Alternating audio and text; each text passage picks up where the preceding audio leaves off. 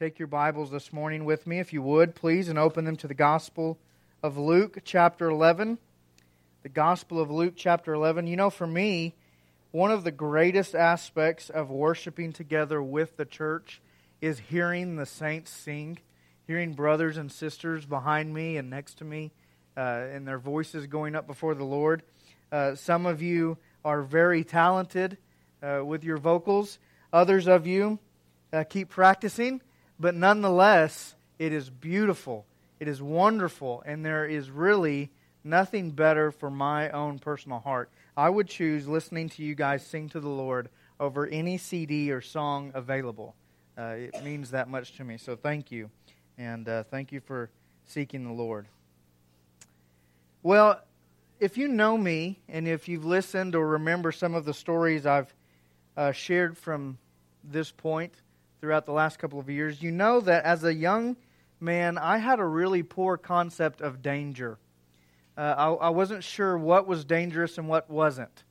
Uh, throughout high school, middle school, upper elementary, uh, a group of my friends and myself, we had very little judgment uh, that was sound, and we were um, highly, highly misplacing our fears there are things that we still get together occasionally that our parents find out that we did today, and they still have a look of horror on their face. My parents have actually said to me, It's amazing you're alive today. Whether that be coming home burned and bloodied because we shot fireworks at each other, or other detrimental things to our health, I cannot tell you, and I cannot count how many bones were broken, fingers cut off hair set on fire, all kinds of things. And that's because I had a very poor concept, as did my other friends, of what danger really is. And as I've reflected upon that and shared those stories, I've come to realize it's really a trait of adolescence and immaturity to not be able to distinguish between danger and the warnings of danger in life. And the opposite of that can be said and, and be true a mark of maturity is being able to distinguish between danger and safety and what is good and what is treacherous. As an immature young younger man, I could not distinguish between the two, between good wholesome fun and dangerous activities. But that's not just a statement of life in general, is it? That's probably more applicable to Christianity, the Christian faith. Maturity is being able to distinguish between what is dangerous spiritually and what is good spiritually. Around every corner, one of the most sobering realities for us is that there lay dangers waiting to engulf the human soul. Don't think that that statement is not true. That statement is more true than we want to re- to admit, than we want to real, realize. Around every corner, a danger lays waiting to engulf a human soul. Peter would say it this way in 1 Peter 5 8 Your adversary, the devil, prowls around like a roaring lion, seeking someone to devour. We have a very real enemy, don't we? Listen to the language of what Peter says. He's an adversary. He's seeking and he's wanting to devour. It is not a game when we deal with spiritual dangers. God would say to Cain in Genesis chapter 4 Sin lays crouching and it's waiting to pounce on you and overtake you. We have a very, very real enemy church, and he would do us harm if he could. And it is a sobering reality. He lays snares and traps all around us and at every turn and every minute of the day. Paul would say over and over again to those he was writing avoid the snares of the devil. They're frequent, they're common. Now, as Christians, I would say we are mostly immune from the wickedness of the enemy. And what I mean by that is, yes, we still fall prey to his lies and we still give in to his tempting powers towards us, but our souls are not in danger of him because we are kept by Christ. So we are mostly immune from the worst danger known to humanity, from our spiritual enemy, the devil. Our souls are secure in Jesus. But there are those who still remain unguarded by the Holy Spirit, and they find themselves in eternal danger of the enemy. Most notably, I think one of the most condemning aspects and tools of the enemy is convincing people that they are saved when in fact they are not. You know that is a reality, don't you? A false, false assurance of salvation Christ says at the end of the Sermon on the Mount in Matthew 7 there will be those who stand before me on that day and say, Lord, Lord, did we not do all these things in your name? And I will say to them, Depart from me, for I never knew you. There will be people who die and meet Christ, think they belong with him in heaven, and truly do not. They think they are saved, and they are not. That is a danger of the enemy. And let me make it clear to you Satan would love nothing more than to convince you you are saved and have a salvation from God when in fact you do not. And he will be content with your church attendance. He will be content with your social justice. He will be content with your good ethics so long as your soul stays in a place of eternal damnation. My great fear not just as a pastor, but as a Christian, and specifically in our context, my great fear and passion is that many people fall into this most wide and most dangerous trap. Some even jump in headfirst, buying the lies of the enemy. Now, I would ask you this morning what is that great and dangerous trap of Satan? What is the most dangerous hindrance preventing genuine saving faith in a person's life. The most common dangerous obstacle that keeps someone from trusting in Jesus. What is it? Is it atheism? Believing that there is no God, that he doesn't exist? Is it a false religion? Thinking that there's many ways to God or many different types of God? Is it apathy? I just don't care. I'm indifferent. I'm agnostic. I don't think it's any of those things. I would contend for us in our specific context that the greatest danger to real saving faith is morality. Morality. Morality is a sense of false assurance of salvation based on the fact of good behavior and pure moral motives. You know how many people think they're saved because they have good behaviors and they think their motives are pure? Morality for salvation is the idea that behavior change and godly actions can make a difference in your eternal standing before God. Let me say that again because this is what I mean when I'm talking about morality this morning. It is the idea that behavior change can make a difference in your eternal standing before God. Now, let me be clear. We are supposed to be God wants us to be, and we are designed to be good moral creatures who reflect God's character. That's what morality is, and its true biblical definition reflecting the character of God. We're supposed to do that. We're called to do that. But the danger is when morality begins to get in the way of the gospel and it begins to let its lines be blurred. The danger comes when people think morality is the end goal of the makeshift gospel. Morality is not the end goal of the gospel. Behavior change is not the end goal of the gospel. The danger lies when people start using their behaviors to measure their salvation and confirm their redemption. And they think that behavior change and their good morals is a path towards salvation, favor, and acceptance before God. That's where the danger of morality lies, and that is very prevalent today. If only I will live as I'm supposed to live, then I'll be good. I know that I'm wicked and I've messed up. I just need to correct my actions. Then God will be pleased and happy with me.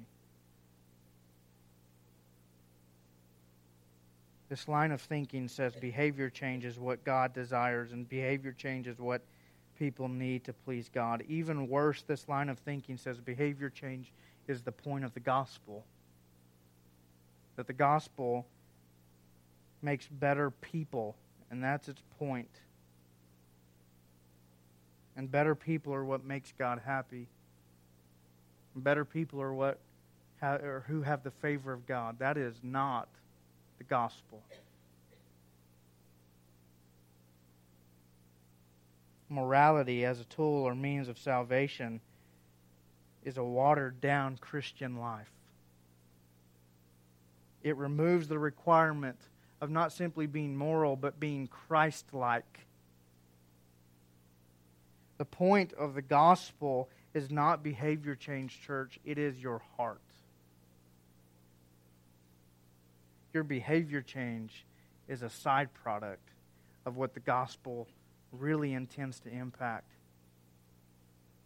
Ravi Zacharias says it this way He says, Jesus does not offer to make bad people good, but dead people alive. That's the gospel not making bad people good, but dead people alive. The gospel comes to make you new. The gospel comes to conquer your heart, not make you better. Christ didn't say, go and reform the old self. He says, put it away, cast it off. Colossians 3, put it to death. Put to death what is earthly in you. Don't reform it. Don't toy with it. Don't try to make it better. Don't try to make it moral. Don't try to instill good ethics in your worldly life. Put it to death. Be born again. Goal of the gospel is not better behavior, it is new birth. New birth. Because the gospel's underlying and constant fact is this that we are creatures in need of redemption and salvation. We are creatures who have sinned against our Creator, who have transgressed the holy God. And no amount of external behavior change fixes that. The answer is not, I need to live better. The answer is, I need a new heart.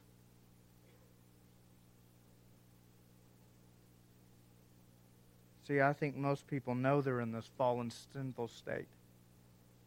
The question becomes what do we do about it? I personally don't think it's hard to convince somebody that they're imperfect. I think what's hard is to convince somebody of the correct solution. And we, even ourselves, are guilty of trying to course correct in our own power, course correct ourselves attempting to correct our behavior and change our ways that we might be better people and incur the favor of God that way. We ourselves are prone to think that our behavior defines our standing or our falling before God. Behavior matters, but it does not determine your eternal destination in heaven. we tend to think ourselves that if I only follow those moral principles and moral standards of God, then I'll be set for eternity. I'm sinful, so I need to change my actions. It's so pervasive within Christian circles today. We even try to fix the world's problems with moral principles. We watch the world cave and we watch the world in, go into chaos and we begin to put on a facade of mora- morality. And that facade will only mask and cover up the symptoms and behaviors of a fallen humanity. Church, it's not moral principles that needs to be placed over the world's actions, and it's not moral principles that need to be pushed within the world. It's the gospel. The gospel brings change. The gospel is the only thing that addresses the heart. The truth is, you are sinful beyond measure. We're all sinful beyond what we can even fathom. We have really finite understandings of transgressing a purely, eternally holy God. And even yet, in our finite understanding of the matter, we know how serious sin is. We are sinful beyond measure, and we need God to give us a new heart, new desires, a new nature.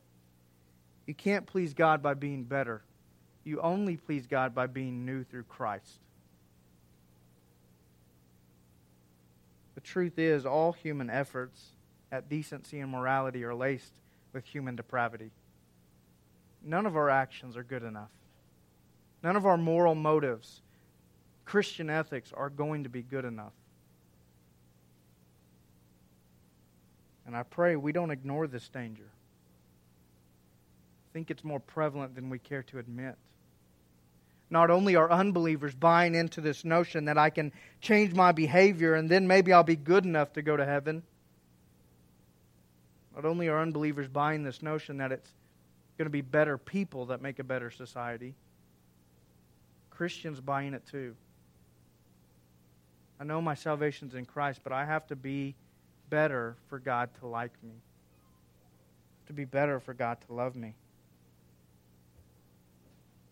Our answer to sin and evil is not better behavior, church. It is the gospel. It's the answer of being made new and indwelt by the Holy Spirit and under the dominion of God's kingdom. That's what matters. And that's what Jesus is sharing out of Luke 11 this morning. We come down to Luke 11, verse 24. And to be honest with you, it's a very intriguing and difficult text of Scripture. He begins today's text by sharing a parable, but he doesn't give a lot of explanation to it or clarity on his point. We can combine the context and other scripture passages to know what he's saying here, but it requires a little bit of digging and explanation. For the most part, Jesus is saying that there are those who try to tidy up their lives without surrendering their heart to God. And that's as useless for your redemption as any other good work. Jesus ties us back here to verse 23, if you remember from last week, where he has just been accused of um, demonic influence, exercising demonic powers, and he's made this remarkable defense. And in verse 23, he says to the crowd, Whoever's not with me is against me, and whoever does not gather with me scatters. I'll give you two options concerning me. You can be with me or against me, and you have to choose. That means we have to make a conscious decision about Jesus. You have to come to an understanding and make a choice regarding Christ. Do I believe him or do I not? And those are the only two options. And Jesus is going to say, all your good behavior and all your moral motives mean nothing before God if you have not first chosen me. All your good actions, all your good behavior, all your, your decent lifestyle means nothing if Christ is not king of your heart. That's the point of what we come to find in today's text. So let's read it, if you would, in Luke 11, verse 24. Jesus says, When the unclean spirit has gone out of a person, it passes through waterless places seeking rest and finding none, it says, I will return to my house from which I came. And when it comes, it finds the house swept and put in order. Then it goes and begin and then it goes and brings seven other spirits more evil than itself, and they enter and dwell there as well. And the last state of that person is worse than the first. Verse 27 As he said these things, a woman in the crowd raised her voice and said to him, Blessed is the womb that bore you, and the breast at which you nursed. But he said, Blessed rather are those who hear the word of God and keep it. It's an intriguing parable that Jesus begins to share in verses 24 through 26. He tells of a man who's cleaned up his life and tidied up his actions. The main point, however, of the parable is the unclean spirit. He's tying back right to verse 14, where he just cast out the unclean spirit. And he's playing off of that to illustrate the point of the, the purpose of choosing him and that you have to make a conscious choice of choosing him. And he shares this attitude of this unclean spirit, this, this demon presence. The truth comes down to this we sometimes can overcome spiritual obstacles, but if Christ is not dominating our heart, it's fruitless. This unnamed man has this unclean spirit living in him.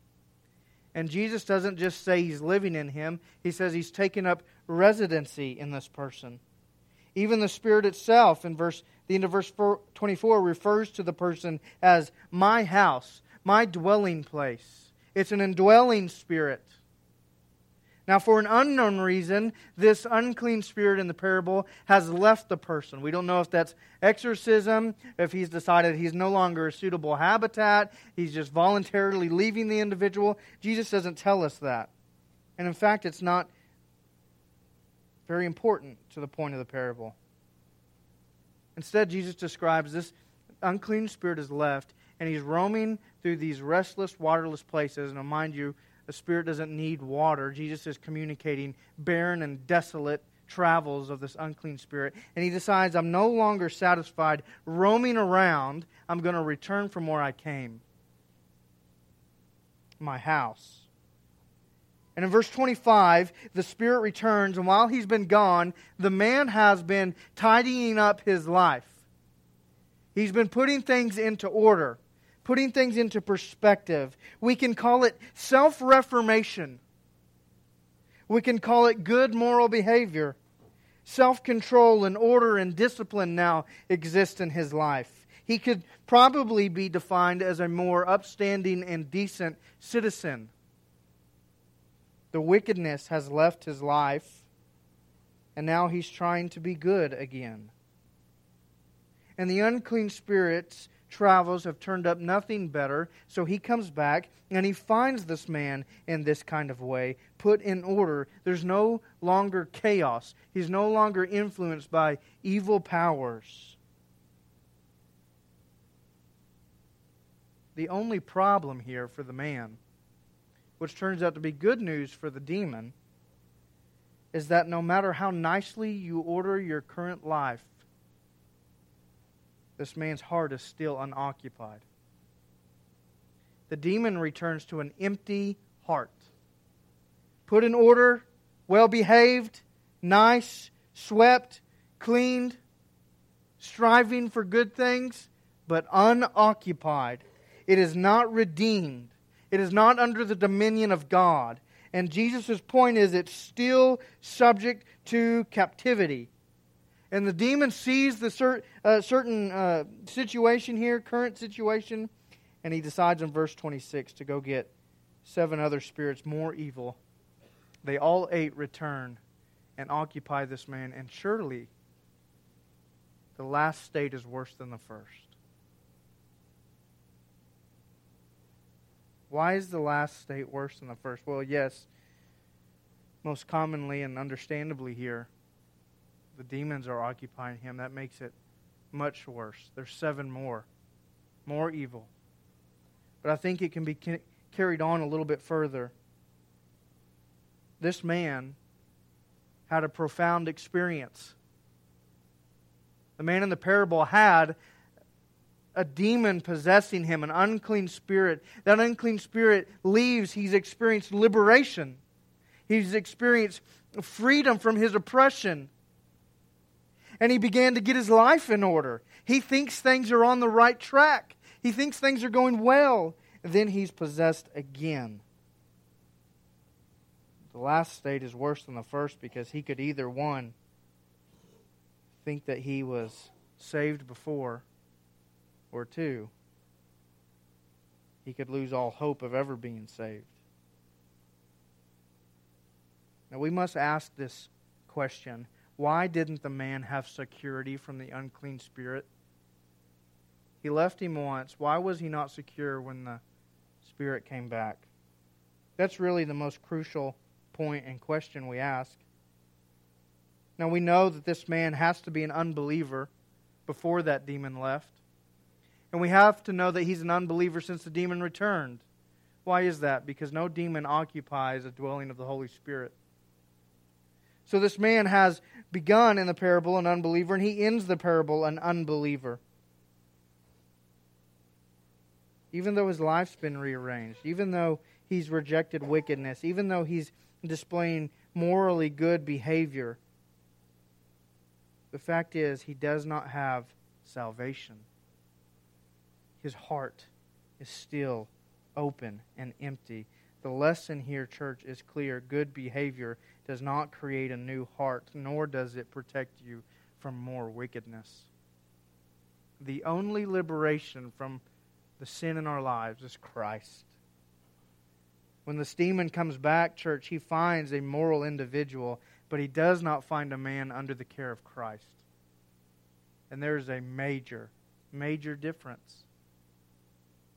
People cling to morality for hope, for protection from evil, for security for the afterlife. Jesus says, It is worthless if I do not reign and rule in your hearts.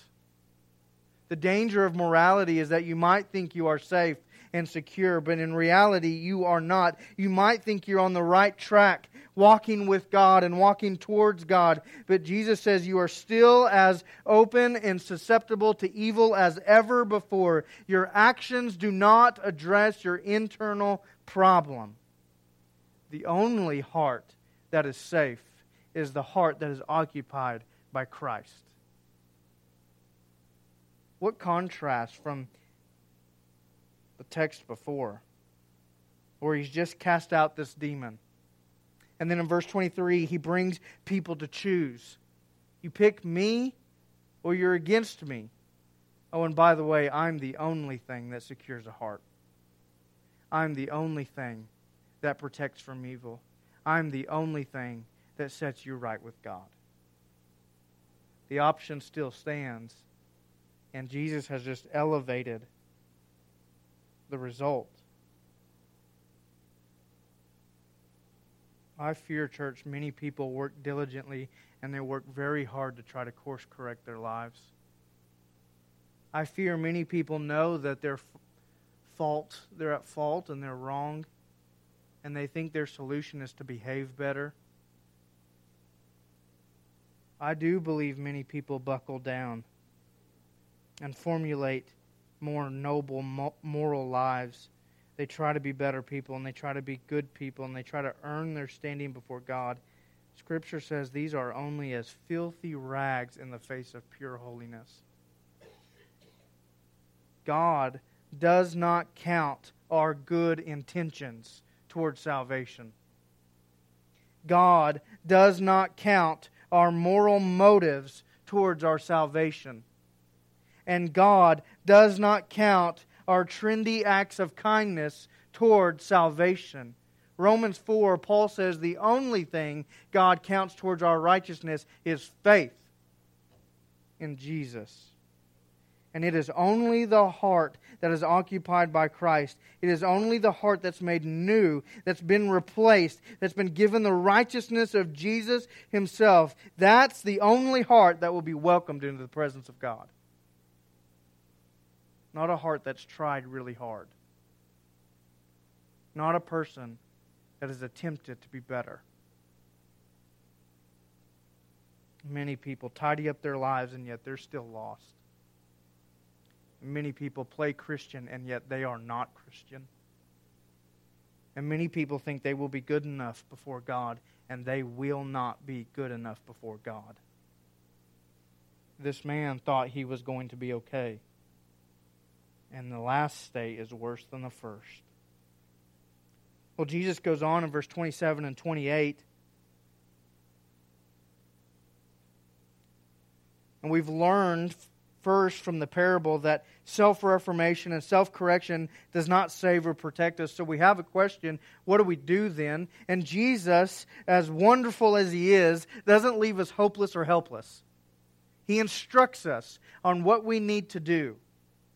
If the answer isn't behaving better, being a better person, having the morals of God, if, if those things aren't the answer to pleasing God with our lives, then what is the answer? Well, something takes place in the midst of this conversation. A woman stands up and exclaims something above the crowd. Now, she's a courageous woman. What she says is accurate. What she says is noble. She says it in front of the same crowd that has just accused Jesus of being a demon. So they're saying, the religious leaders are saying, Jesus, you're a demon. She's saying, no. Blessed is the womb from which you came and the breasts at which you nursed. The woman doesn't know it, but she's actually fulfilling Mary's prophecy about herself. In Luke chapter 1, verse 48, Mary says, For behold, from now on all generations will call me blessed. Here's the first example of that. This woman is calling her blessed. And Jesus does not disagree with her. In fact, he actually does agree with her. But Jesus takes it a little further. He says the only reason Mary was blessed was because she o- obeyed God. And the only reason anybody's blessed is because they obey God. You see, oftentimes people would praise the mother of someone who was noble or significant or powerful or important. It was really a way of complimenting that individual by complimenting their mother. That's what this woman is doing. I want to compliment you, Christ. I want to praise you, Christ, and say, Blessed is the womb that bore you, and the breast at which you nursed. And then in verse 28, Jesus responds to this woman in the crowd eagerly. And he says, blessed rather. And the Greek there actually means something a little bit more significant. It means yes, but. So Jesus actually agrees with the woman's statement, and he says, But you're lacking a little bit. Let me enhance it. Let me improve it. Let me add to it. Blessed rather, yes, but blessed are those who hear the word of God and keep it. These two actions that center solely upon the word of God. Two words hear and keep. What does Jesus mean? Well, hear means much more than just with your ears. How many people heard the voice of Christ and were not right with God? And how many people sitting here this morning can hear the gospel preached over them and are not right with God? Jesus isn't talking about hearing with your ears. He's talking about hearing with the depths of your heart. Hearing into the core of your soul. Hearing the words of God and letting them resound in your very spirit it's a hearing that takes place beyond understanding. It's a spiritual hearing. It means an absorption, a dominance, a hearing with your spiritual ears. And then he says, Blessed are not just those who hear, but also keep it. By the way, you can't have one without the other. The blessing belongs to the one who does both. And he says, Keep it and that's difficult for us, isn't it? Because who here has kept the Word of God perfectly? So, what does he mean? He just told us through this parable your moral behavior change isn't going to save you. So, why does he say keep it in verse 28, referring to the Word of God? Behavior change doesn't save you. He means believe it. Because we have to ask, what does he mean by the Word of God? We call the Bible the Word of God, and that it is, and we should, and we treat it as such. But Christ is not referencing the New Testament here. And he may be referencing a little bit of the Old Testament, but what he's really referencing is the point of the whole Bible. It's the gospel of Christ. That God has come to save sinners through the sacrifice of his Son. Jesus says, Blessed are those who hear that and keep it. Blessed are those who hear the gospel and believe it and trust it and submit to it. Here's the contrasting picture. You can be the man who tidies up his house and is no better off, or You can be the one who hears the gospel and believes it. Jesus says that is the one who is blessed. That is the heart of God sending his son. More than a well behaved life, more than good works, it's the gospel conquering our hearts and bringing about newness. Where a heart of sin has been replaced with a heart for God. Jesus says that's what matters. That's what's blessed. That's what's saved. You don't need to act better to please God. You need to hear the Word of God and keep it. You don't need to change your lifestyle and your behavior to earn God's favor because you can't. You need to cast off wickedness and turn to Christ in faith to be saved. This man in the parable, he cast off wickedness, but he did not fill his heart with Jesus. And he was soon occupied again and blessing according to Christ isn't just dispelling evil from our life and wicked behavior from our life. Blessing is actually being filled up with Jesus, trusting in Him only for salvation. He died on the cross and rose again that He might make us righteous Himself. You cannot make yourself righteous. What a beautiful contrasting picture to stress the point that you cannot do it. You get that? You are going to stand before God, naked and exposed, and give an account to Him, Hebrews. And you answer before a holy, perfect God for every act you've ever committed and lived through. And you cannot do nothing, you cannot do anything before Him to better your situation the only thing that matters in that moment is Christ. And if you have heard the gospel of Jesus and believed it and trusted in Him, heard that he died on the cross, taking your sins upon himself so that he might pay the penalty of your sin. He rose again that you might be eternally justified before God. It is hearing that and trusting in that that matters on the day when you stand before God. And that alone. Many people will be the, the man in the parable tidying up his heart and sweeping it and putting it his life in order and trying to be good moral people. And Jesus says that's not going to matter an iota before God. The only thing that will matter is hearing and believing the gospel. Don't get the two things reversed in order. Hearing and believing the gospel brings about a moral life and a moral change. But a moral life and a moral change will never bring about the effects of the gospel. And that, according to Christ, is what matters. So, what about you this morning? Chances are there are many unbelievers here who fit that mold. Maybe even those who thought they were saved and are not saved because they've been trusting in their moral actions and behavior. And they've tried to tidy up their lives and they're still as wide open as ever before. Empty hearts. Well, you can turn to Christ and be saved. Today, you can hear and keep the Word of God by believing in Jesus and trusting in Him for salvation. Maybe you are a believer and you still struggle with taking security in your moral actions for your acceptance before God. And maybe you need to stop and say, Lord, you're my only avenue for acceptance before God. Help me to trust in the gospel more. Maybe you're a believer here and you think, I'm secure in my salvation, but I've never thought about living a moral life. Maybe you need to know what the effects of the gospel are, bringing about a life lived for Christ.